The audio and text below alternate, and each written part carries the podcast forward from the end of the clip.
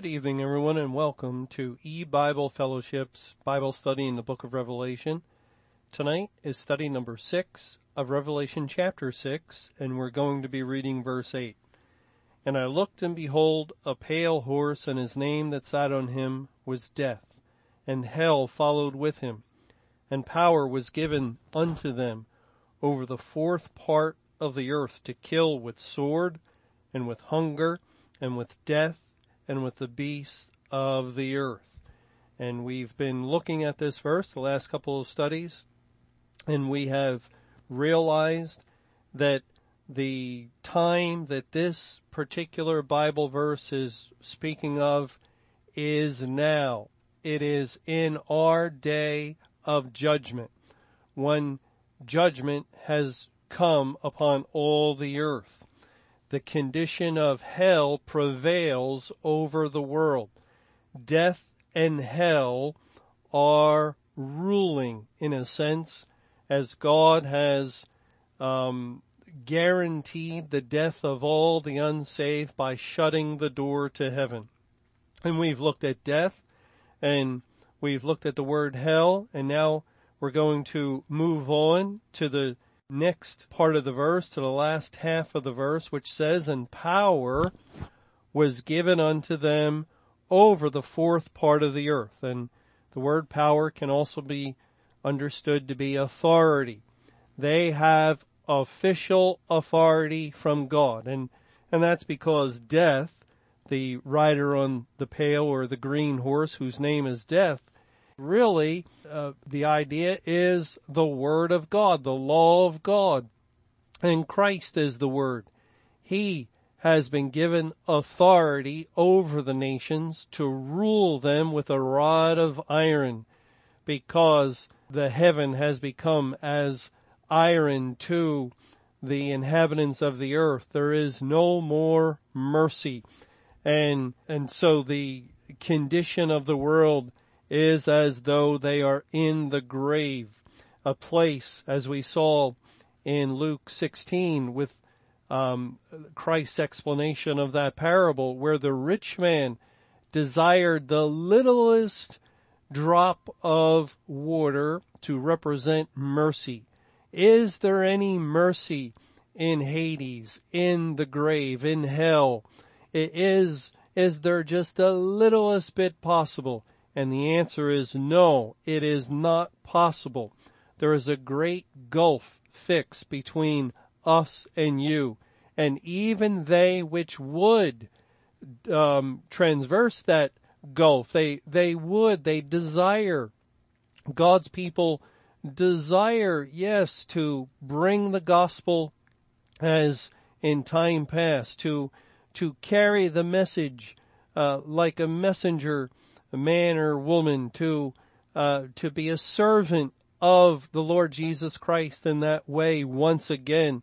Yes, we would desire to bring the gospel to our family and to our neighbors and, and to the stranger and even to our enemies. We would desire to do this. It, it would be something that we would, we, we would will in this direction but we cannot. Even they which would cannot. There is an inability. It is an impossibility for any child of God, one of God's elect, to uh, go against the commandment of God. We are not the ones in authority. The Lord Jesus Christ is in authority. The Word of God is the authority. And God's word declares this is a time of death and hell. It is a time of judgment without mercy.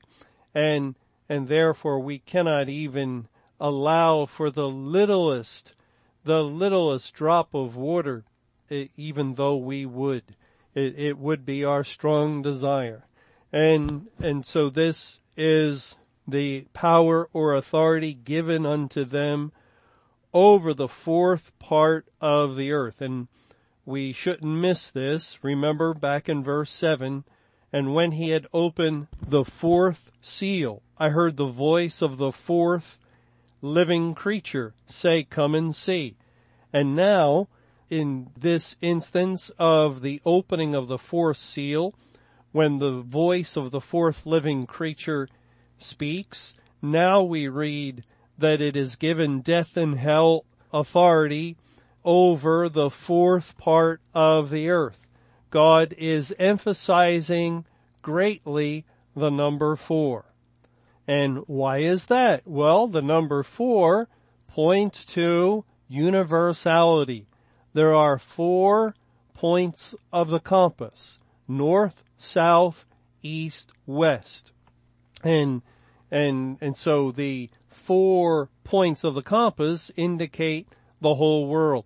This judgment, this opening of the fourth seal, which is revealing the judgment of God that follows the time of the Great Tribulation, as the third seal, the, uh, the, the one we read about previously with the rider on the black horse, pointed to that time of judgment on the churches, and now we find it's the fourth seal in the time when judgment expands to all the world. It, it is a judgment on all the unsaved inhabitants of the earth, not only upon those within the churches and congregations. And so God is emphasizing this. He doesn't want us to miss it with uh, the use of the number four. Now we, we saw that it's the fourth seal. The voice of the fourth living creature spoke and power was given unto them over the fourth part of the earth, but that's not all. Now we have a fourth occasion where God is bringing up the number four by itemizing the judgment that um, this day of judgment is afflicting upon the unsaved when he says to kill with sword and with hunger and with death and with the beasts of the earth. Four sore judgments are also in view. And this would be the fourth time in two verses that God is highlighting that number four.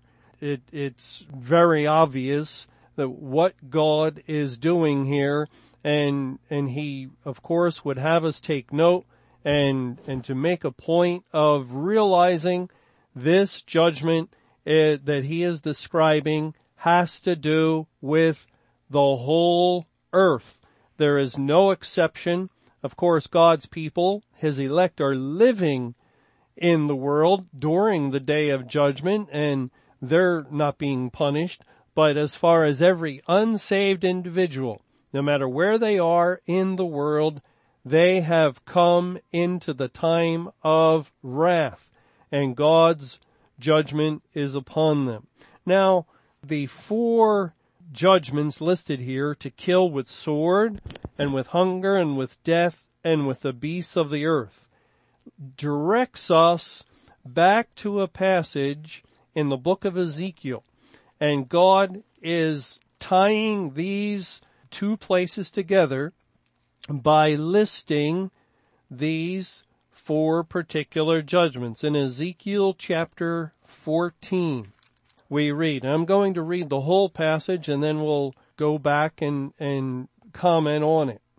Beginning in Ezekiel 14 verse 12, the word of Jehovah came again to me, saying, Son of man, when the land sinneth against me by trespassing grievously, then will I stretch out mine hand upon it, and will break the staff of the bread thereof, and will send famine upon it, and will cut off man and beast from it.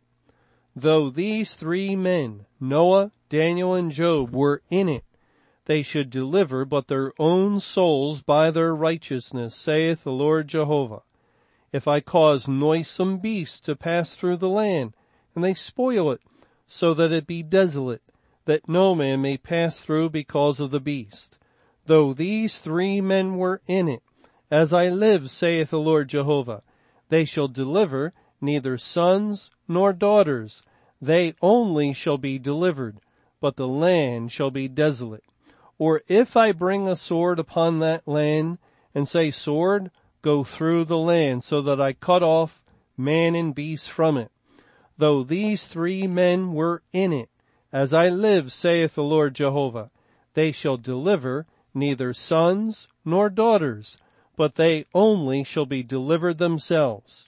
Or if I send a pestilence into that land, and pour out my fury upon it in blood, to cut off from it man and beast, though Noah, Daniel, and Job were in it, as I live, saith the Lord Jehovah, they shall deliver neither son nor daughter.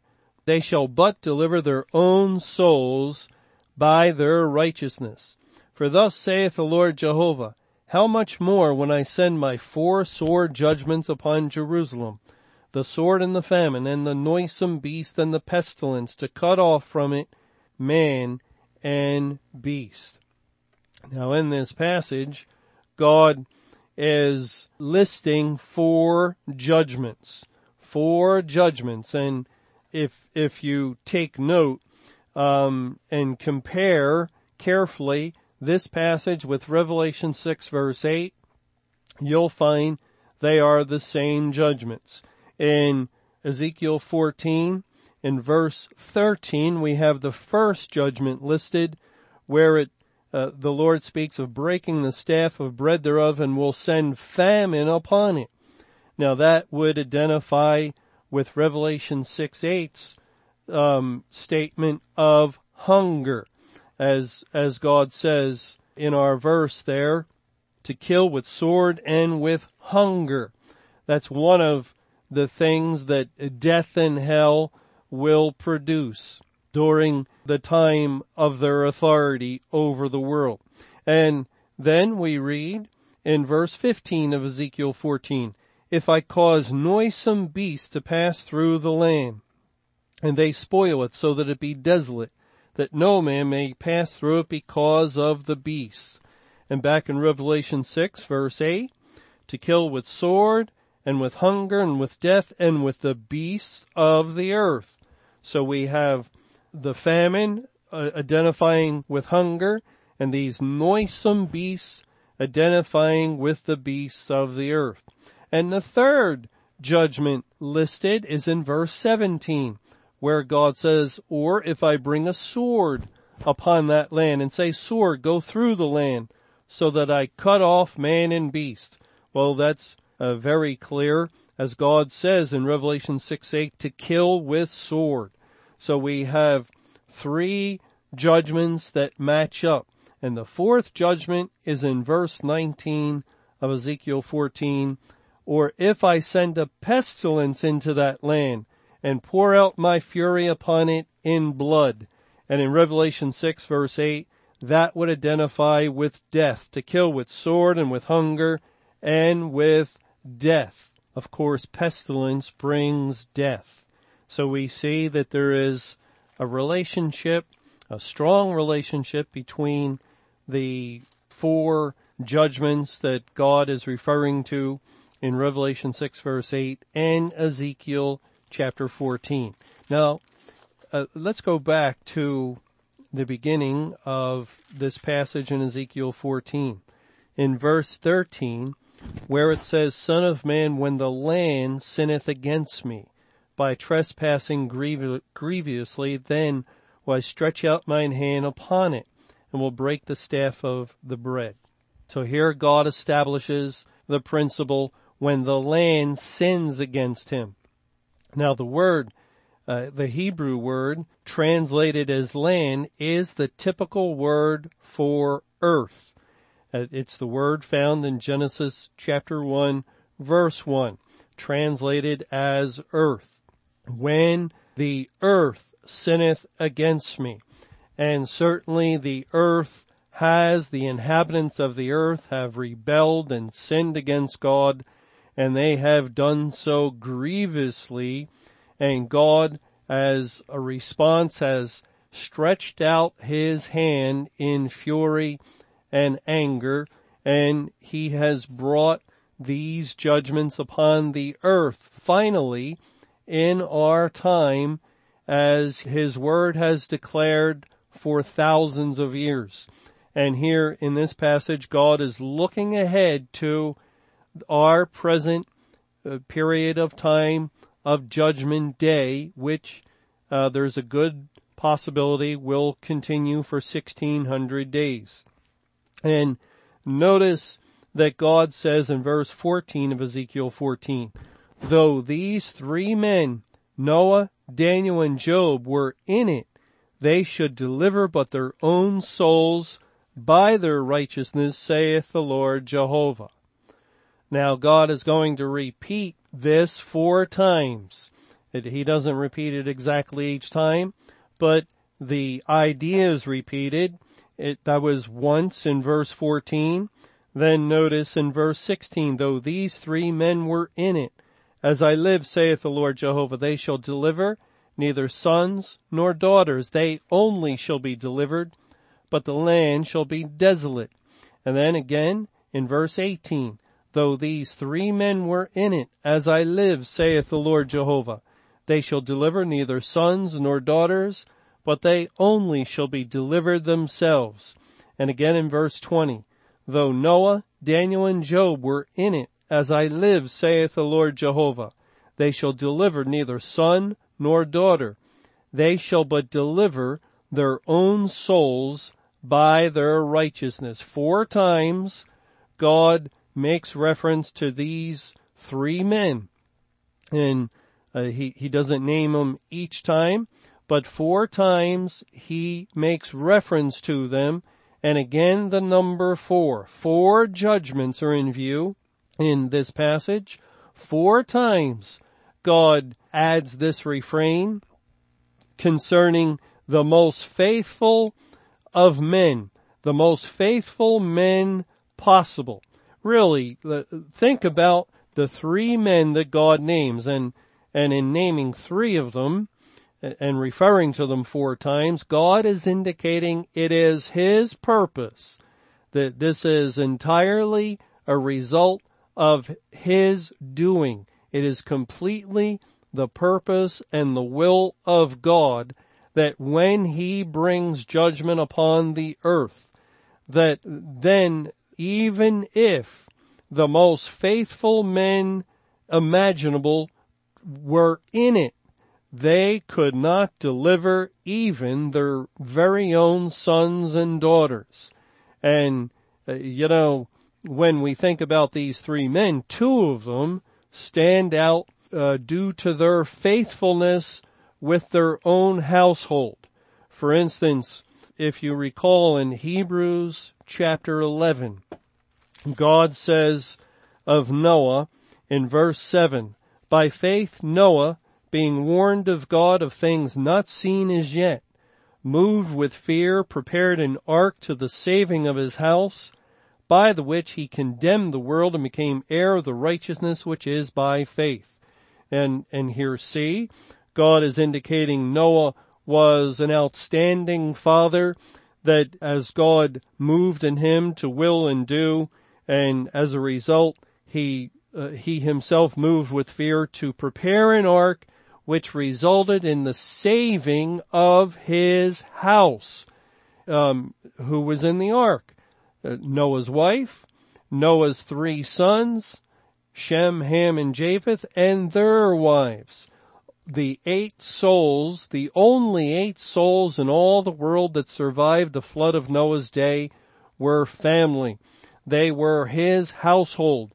And, and so uh, it, it is, um, a, a pretty big statement for God to say that if Noah and Daniel and Job were in the land, they could not save sons nor daughters.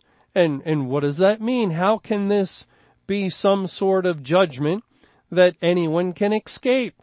God is speaking of a judgment that none can escape, that there is no more way out. There is no more provision possible that God has, has made for uh, escaping into the safety of something like an ark. It is a judgment without mercy.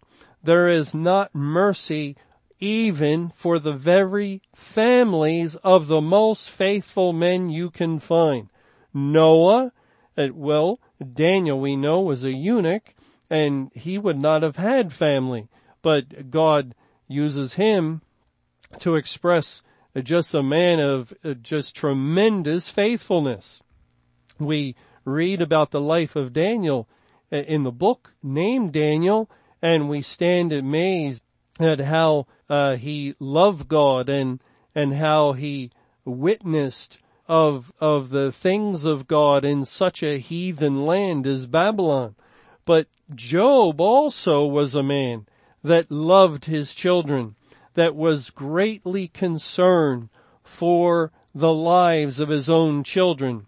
Uh, back in Job chapter 1, we read in uh, verse 5, and it was so when the days of their feasting, this is referring to the children of, of Job, that, well, let me begin in verse 4. And his sons went and feasted in their houses, everyone his day, and sent and called for their three sisters to eat and to drink with them. And it was so when the days of their feasting were gone about, that Job sent and sanctified them and rose up early in the morning and offered burnt offerings according to the number of them all. For Job said it may be that my sons have sinned and cursed God in their hearts. Thus did Job continually. He had a tremendous concern for the salvation of his own children, just as Noah, and he, he was an excellent father, and, and he is, uh, constantly going before God, yes, offering up sacrifices as a figure of the great sacrifice, the Lord Jesus, and we can be sure that it was constantly the prayer of Job to the Heavenly Father. Oh, could it be that as this sacrificial animal is burning, uh, or as I have slain this animal, that the, the Messiah, the Son of God, the Lamb of God, the, the sacrifice of yourself might also be uh, burnt on behalf of my children that Christ, the, the, the coming one, because he had not yet come to the earth, and, and later we read of Job's trust and faith that, uh, the Redeemer will stand upon the earth in the latter days. And so certainly Job would have prayed concerning that Redeemer, oh may he redeem my children. And Job would have had an earnest and constant desire uh, in his prayers before God for the sake of his children that he loves so much. And so God uses these men, the, the most faithful men we could say in the Bible. Only the Lord Jesus exceeds their, their, uh, faithfulness. And of course we know that God is the one who moves in any individual in order that they be obedient to him? Well, God certainly moved greatly in these three men. Noah, Daniel, and Job. And yet, the Lord says, if these three men were in the land that has grievously sinned against him at the time when God stretches out uh, his hand upon it in order to pour out his wrath, let me read it again in verse 14. Though these three men, Noah, Daniel, and Job were in it, they should deliver, but their own souls by their righteousness, saith the Lord Jehovah. They're in the land, they're in the earth, in the day of a judgment coming upon it.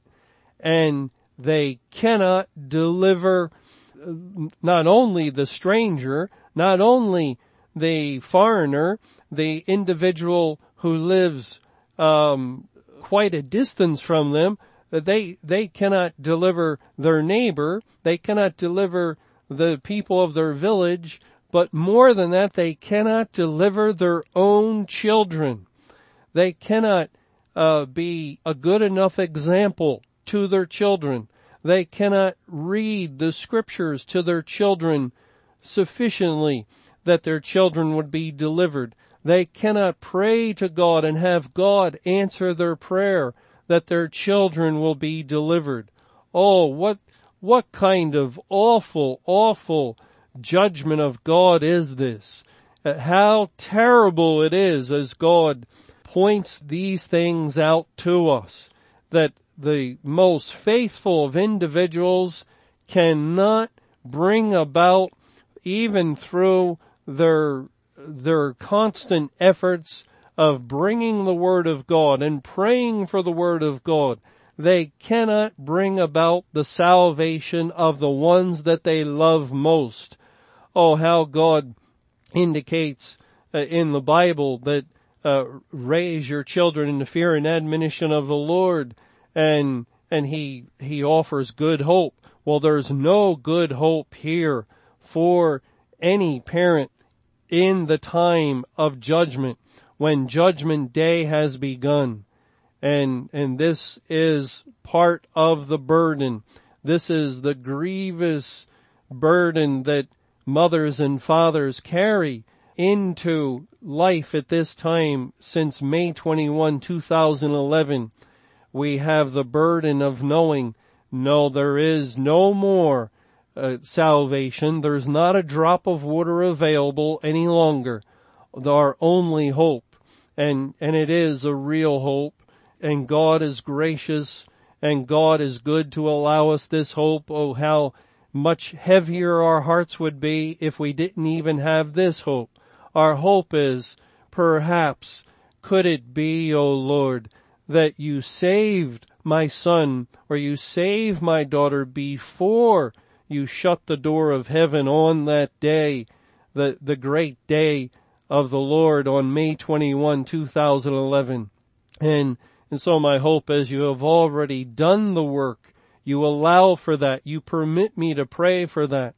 And as the days go by and we see little, perhaps no evidence of any saving work, our hearts get heavier and heavier, but we hold on to the littlest of hopes. Oh, Father, we pray, uh, could it be that there might have been a seed planted and and may we patiently wait and and hope and we do we do earnestly pray that fruit might come forth even at this late date.